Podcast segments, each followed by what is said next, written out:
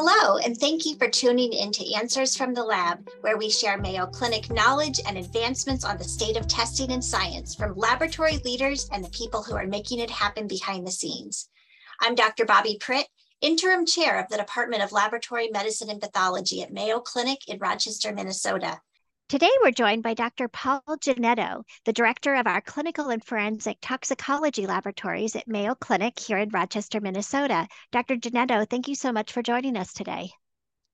My pleasure. Happy to be here. So, we are hearing a lot about the opioid crisis in the news. Can you give us an overview on the current state of the opioid crisis in the United States and its impact on public health? Sure. So the United States has been experiencing an opioid crisis since the mid 1990s. Hmm. When pharmaceutical companies reassured the medical community that patients would not become addicted to pain relievers, professional membership organizations actually published consensus statements on the use of opioids for persistence pain, and healthcare providers began to prescribe them at greater rates. The increased prescription of opioid medications then led to the widespread misuse both prescription and non prescription opioids before it became clear that all these medications really could be highly addictive. And opioids ended up having a very significant impact on public health and the nation's economic and social outcomes. In 2017, the US Department of Health and Human Services then actually declared the opioid crisis a public health emergency. Unfortunately, today we're seeing the nation's overdose death involving opioids amongst all ages and genders rise from over 21,000 back in 2010 to now over 80,000 in 2021, according to CDC and the National Center for Health Statistics. The overdose crisis continues to evolve over time and now is largely characterized by deaths involving illicitly manufactured synthetic opioids like fentanyl hmm. and increasingly stimulants like methamphetamine. Oh, it's so unfortunate and so overwhelming for some parts of our societies. So, you are in charge of the laboratory that performs testing for opioids. So, what roles do testing and screening programs play in identifying opioid addiction and maybe even preventing overdose fatalities? Well, according to the American Society of Addiction Medicine, urine drug tests are recommended to assess drug use and confirm adherence to therapy but are not a diagnostic test for addiction. Okay. Drug testing should not be relied upon as the sole measures of a patient's substance use. However, it should be integrated widely into addiction treatment settings during the initial assessment of a patient and then randomly throughout to monitor the effectiveness of the treatment plan. Urine drug tests are basically used to guide and monitor treatment and recovery as part of the routine medical care for people being treated for addiction. It's not meant to be punitive, but rather a tool to support recovery and provide motivation and reinforcement for abstinence. In fact, drug testing has often been referred to as the technology of addiction treatment. Interesting. Well, that's very helpful. Have there been any advancements in medical technology and, and testing methodologies? And have the advancements influenced the way we approach and manage the opioid crisis? Definitely. As technology has advanced, specifically around instrumentation, we've really moved away from traditional immunoassay screening methods and now use more mass spectrometry based methods. Immunoassays generally suffer from a lack of specificity and sensitivity. So if you get a positive result on an immunoassay, you then have to reflex to a confirmatory or definitive method, causing increased testing costs and a delay in turnaround time of the results. While immunoassays can provide a rapid and cost-effective result, they also can produce false positive or false negative results. Furthermore, if you get a positive result, it only really tells you a preliminary indication of what drug class might be present versus the specific identity of the drug. So you wouldn't know if a positive opiate immunoassay was due to a prescribed morphine or if the patient was using heroin, since both can cause the assay to give a positive result. I see. Instead, we are now using high resolution, accurate mass spectrometry based targeted screening tests to identify individual drugs within these large classes of controlled substances like opioids, benzodiazepines, and stimulants. For example, we use liquid chromatography coupled to high resolution accurate mass spectrometry to detect 33 unique opioids, parent drug, and the metabolites in our targeted opioid panel. This enables us to improve test utilization by specifically identifying individual drugs and minimizing unnecessary and costly confirmatory testing while improving the turnaround time of the results. Since we can also detect both the parent and the metabolite, we can also identify samples that have been adulterated or spiked with the parent drug to simulate compliance. It also provides the specificity and sensitivity, so the lower detection limits needed to determine if a patient is adherent to opioid or controlled substance therapy. In the past, to get the same coverage of the drug classes, you'd actually have to run over six different immunoassays, and it still wouldn't cover all the compounds we can now do in one new test with this new technology. Wow. Yeah, it sounds like the field is really advanced since I learned about this way back when. And boy, you would hate to get a false positive or a false negative if you're trying to manage someone's opioid use, for example, or if you were that patient getting a false positive, that could be quite concerning. So it's good to hear that the tests have improved so much. Now, are there personalized testing approaches for individuals that are struggling with opioid addiction? Unfortunately, many clinicians are still unnecessarily ordering these large panels of analytes back in 2017, the American Society of Addiction Medicine consensus statement came out that actually recommended some examples of appropriate or personalized drug testing practices. And these include things like ordering drug testing panels based on the patient's drug of choice, their prescribed medication, and drugs commonly used in the patient's geographic location or peer group. Providers need to understand the advantages and disadvantages of each matrix. For example, do you use urine or serum before considering rotational strategies? Presumptive testing still should be a part of routine initial and ongoing patient assessment, but sometimes definitive testing needs to be done, especially when the results are going to inform decisions with major clinical or non-clinical implications for the patient, like treatment transition or changes in medication therapies, or if a patient disputes the findings.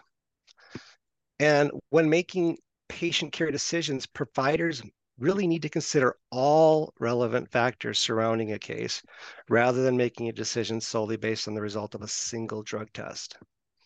In fact, they went on to say that it was recommended that physicians should consult with the laboratory director or medical review officer for guidance and interpretation. And that's something we're always here at Mayo Clinic to help assist clinicians interpret the test correctly. And lastly, the frequency of testing really should be dictated by patient acuity and the level of care in the addiction treatment. But typically, this means more frequently at the initial phases of addiction therapy and then occur more randomly throughout treatment. Overall, the goal for appropriate or individualized laboratory testing is to not identify every drug technologically possible, but to do medically necessary testing for those drugs that are most likely to impact clinical outcomes. Hmm. Well, that makes sense, Dr. Jannetto. And I really like what you said about the role of the laboratory director, the subject matter experts that could provide that level of consultation. That's what we're here for. And that's why it's so important for us too to have close working relationships with our providers that are ordering these tests like you do so that they know that you're a trusted voice they can call you up and ask your guidance because it sounds like with the advancements in testing there probably comes some complexities larger panel single analytes so thank you for serving in that role and helping to guide our colleagues on the right test order and how to interpret the results when they get them so Maybe you can tell us a little bit about the testing options that we provide our healthcare partners through Mayo Clinic Laboratories. Sure. Here at Mayo Clinic, we have several different controlled substance monitoring profiles that we offer our physicians and clients. For example, we have our CSMPU or controlled substance monitoring profile, which was developed by the Clinical and Forensic Toxicology Lab here at Mayo Clinic and is consistent with laboratory medicine practice guidelines that were established by the American Association for Clinical Chemistry and endorsed by the American Academy of Pain Medicine. It's a basic profile that's really good for general controlled substance monitoring and pain management patients. We also have our CSMEU, which is our controlled substance monitoring enhanced profile. Has all the same components as our CSMPU, but we also add ethyl glucuronide. This is a direct alcohol biomarker. Since ethanol is the most commonly abused drug in the world, and hmm. excessive alcohol use is a leading preventable cause of death in the United States. In fact, over 50% of the adult population drinks regularly, and up to 10% of the general population suffer from alcoholism. And routine screening and behavioral intervention for alcohol misuse is actually one of the most cost effective clinical preventive strategies that's actually recommended by the US Preventative Services Task Force. And we also have our ADMPU or addiction medicine profile, which again includes all the components of our CSMPU, along with the ethyl glucuronide, the direct alcohol biomarker. But we also added nicotine and, and metabolites uh, in the urine, hmm. since along with alcohol, tobacco is, use disorders are also very common. And both yeah. ethanol and nicotine are highly addictive substances.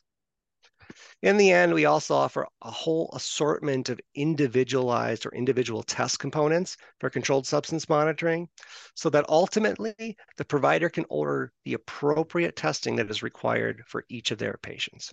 Well, that's really helpful and some interesting facts. I guess you're right, ethanol and nicotine. And I guess I wouldn't be surprised if they go together in a lot of situations so we have these great tests. They're available, they're good, they're accurate. There's a variety of options.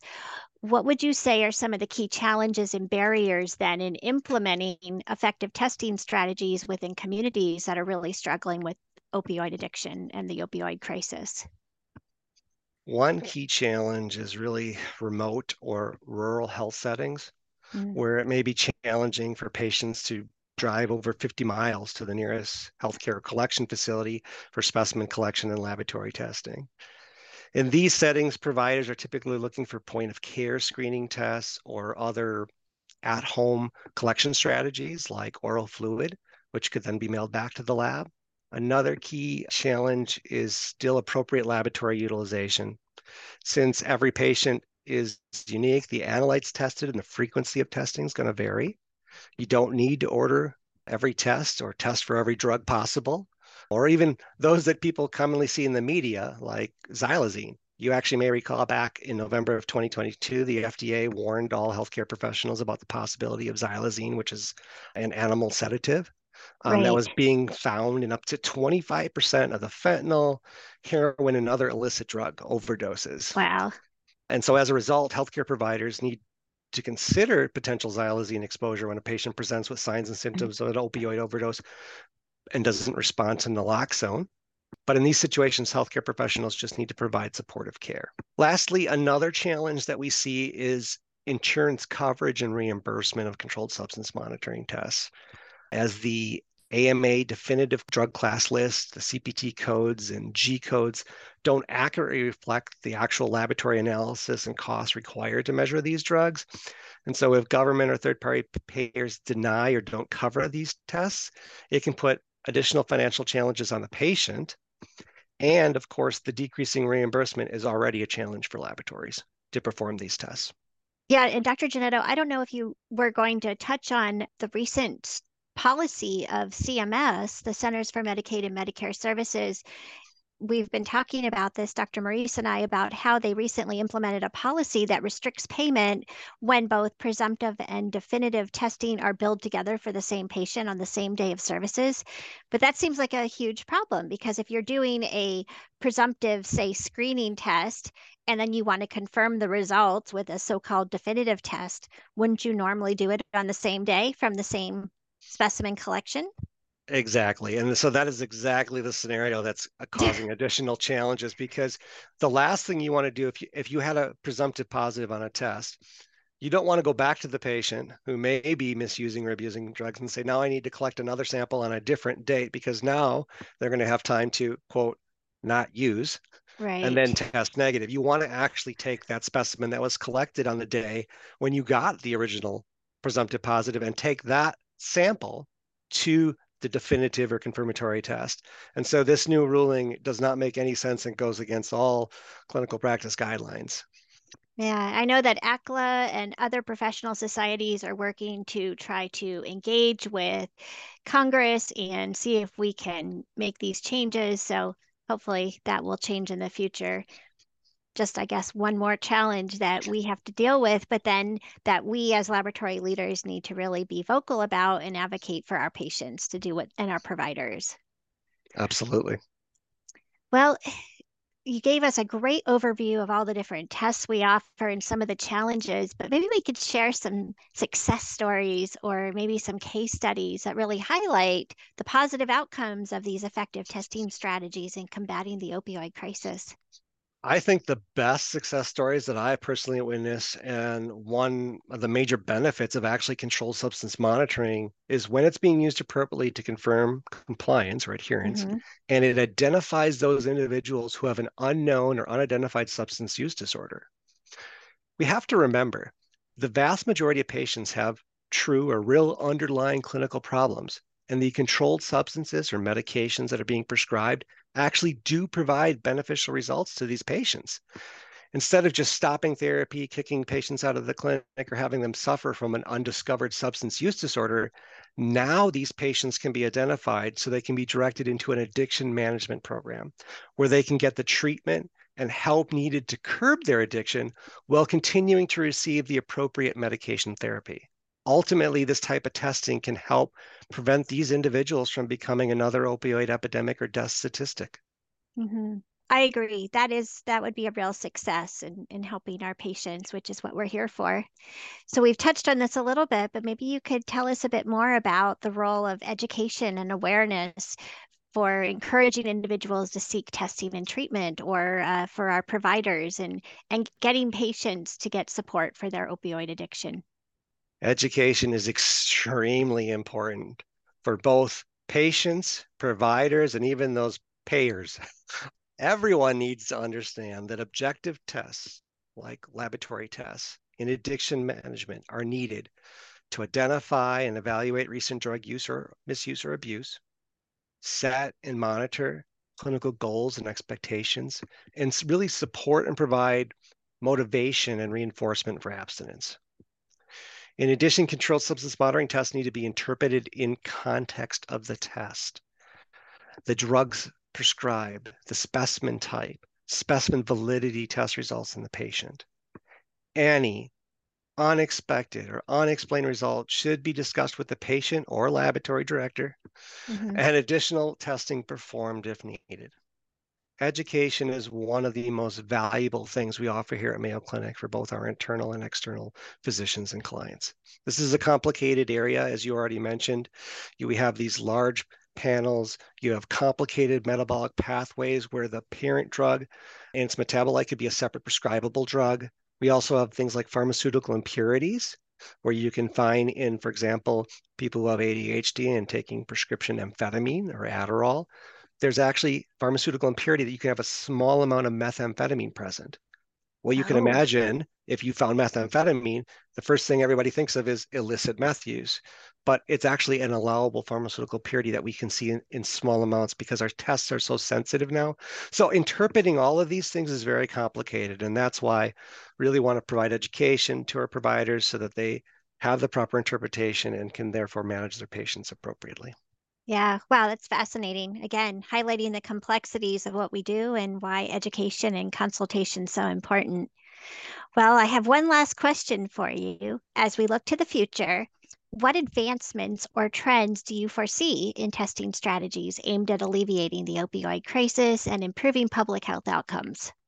I definitely see providers using more high resolution, accurate mass spectrometry targeted screens and individual profiles like those offered here by Mayo Clinic because our unique approach to addiction medicine is really consistent with the evidence-based guidelines and was designed to help meet the requirements of providers while also being mindful of the cost to the patient and the healthcare system.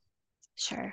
I also see a lot more opportunities for more at home or remote collection of alternative matrices like oral fluid or saliva for controlled substance monitoring. Currently, in office urine drug testing is the standard objective measure for substance use disorder outcomes. However, it requires the donor to provide a urine sample in a designated facility. We now have the technology and capability to do remote video observed saliva drug testing. And this has several advantages since it can be performed anywhere and anytime the donor can access their smartphone. In addition, most urine drug testing is currently done on observed urine collections, which can be prone to tampering or adulteration, specimen dilution, contamination, or falsification. And while staff observed urine drug testing is more accurate way to collect a urine sample, it has numerous challenges because even if you have a same gender staff member witness an observed in office collection, it can be embarrassing, mm-hmm. intrusive, mm-hmm. especially for individuals with a history of trauma or even LGBTQ plus participants. Mm-hmm. And therefore, that's why I really see this remote video observed, you know, oral fluid or saliva drug testing that reduces the risk of adulteration or substitution because it can be collected and sealed under a video observation and be mailed back to the laboratory. It's convenient for the patient, but it's also more compliant with current guidelines and regulations for drug testing, which really emphasize the importance of respecting human rights and ensuring the validity and reliability of test results. No, that's great. And that's actually really inspiring that we're thinking about these things and really protecting patients' dignity and allowing them to collect an accurate sample that's still meaningful for us and for testing. Well, I learned a lot today. Thank you, Dr. Jannetto. This was enlightening and such an important topic. So, thank you again for joining me today um, to talk about our opioid crisis and the testing that you're doing in your laboratory. Thank you very much. It's my pleasure to be here.